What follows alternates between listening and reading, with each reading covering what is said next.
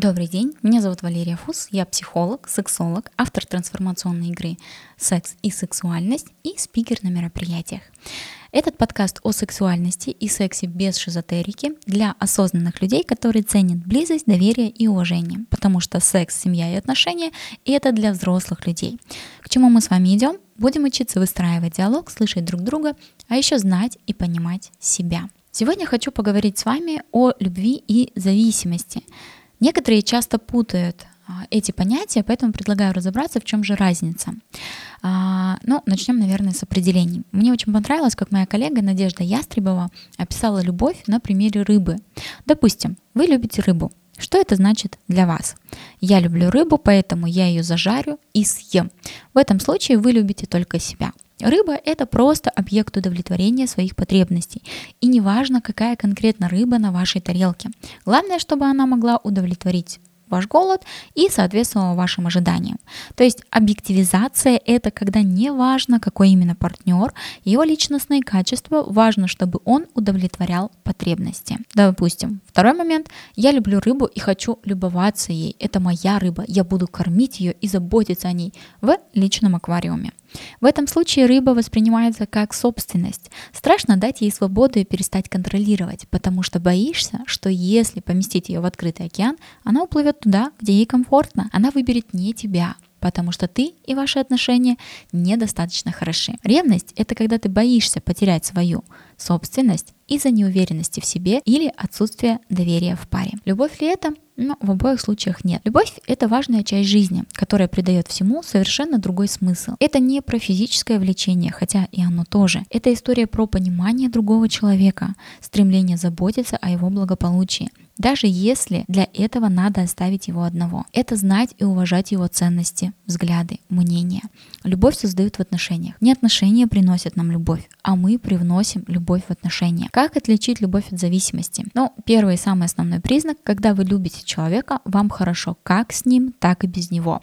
Но вы понимаете, что с партнером гораздо лучше и сознательно это выбираете. Зависимость — это когда не можете представить своей жизни без того самого человека. То есть весь смысл вашего существования замыкается на партнере. Итак, а какие признаки зависимости можно в принципе выделить? Первый признак — это зацикливание на партнере, когда все мысли только об одном человеке. То есть вся жизнь крутится вокруг партнера. Все разговоры с друзьями сводятся к рассказам о том, какой он или она клевый. Вы не можете сосредоточиться на работе, учебе, на каких-то делах. То есть собственная жизнь, она отходит на какой-то второй план. Отказывайтесь от своих интересов, встреч с друзьями и любой социальной активности лишь бы побольше времени провести с партнером. Потребности партнера становятся выше ваших собственных. Вы начинаете переступать через себя, приходится постоянно менять или полностью отказываться от своих собственных планов, потребностей и желаний. Вы пытаетесь перекроить саму свою личность, чтобы быть рядом с этим партнером. Второй признак — идеализация. То есть он тот самый идеал,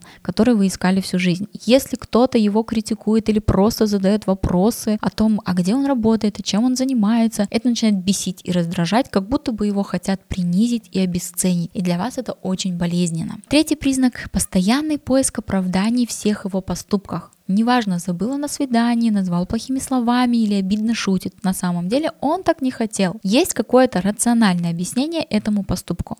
Нагрубил, значит я чем-то спровоцировала. Постоянно подстраиваешься и пытаешься понять его. Плохое отношение объясняется усталостью на работе, трудным детством, холодной отвергающей мамой, пандемией, мобилизацией, ну или там еще чем-нибудь. Четвертый признак – вы не выносите одиночество. Даже короткие поездки на выходные или вечер с друзьями в баре вызывают панику и тревогу Богу. Без него вам грустно и одиноко. Ощущение, что если вы расстанетесь, вы этого не переживете. Мир рухнет и все потеряет свой смысл. Помните, как Белла переживала уход Эдварда? Вот это примерно такие ожидания у зависимого человека да, что все серое, унылое, да не, никакие, полгода пролетело, а я свою жизнь не помню. Пятый признак – постоянный контроль, который похож больше на навязчивость. Миллион текстовых сообщений за день. Если он не ответил в течение минуты, сразу начинаешь звонить и выяснять, в чем дело. Утром звонишь, чтобы разбудить его вместо будильника. Милая, ты покушал, а ты витаминки выпил, а шапочку надела, а ты помнишь, что тебе надо купить сегодня что-то там супер важное. Пойдешь в бар с друзьями, много не пей. И при этом еще разъедает ревность на каждое новое имя в подписках. Постоянные проверки проверки переписок в телефоне и требование скинуть геолокацию,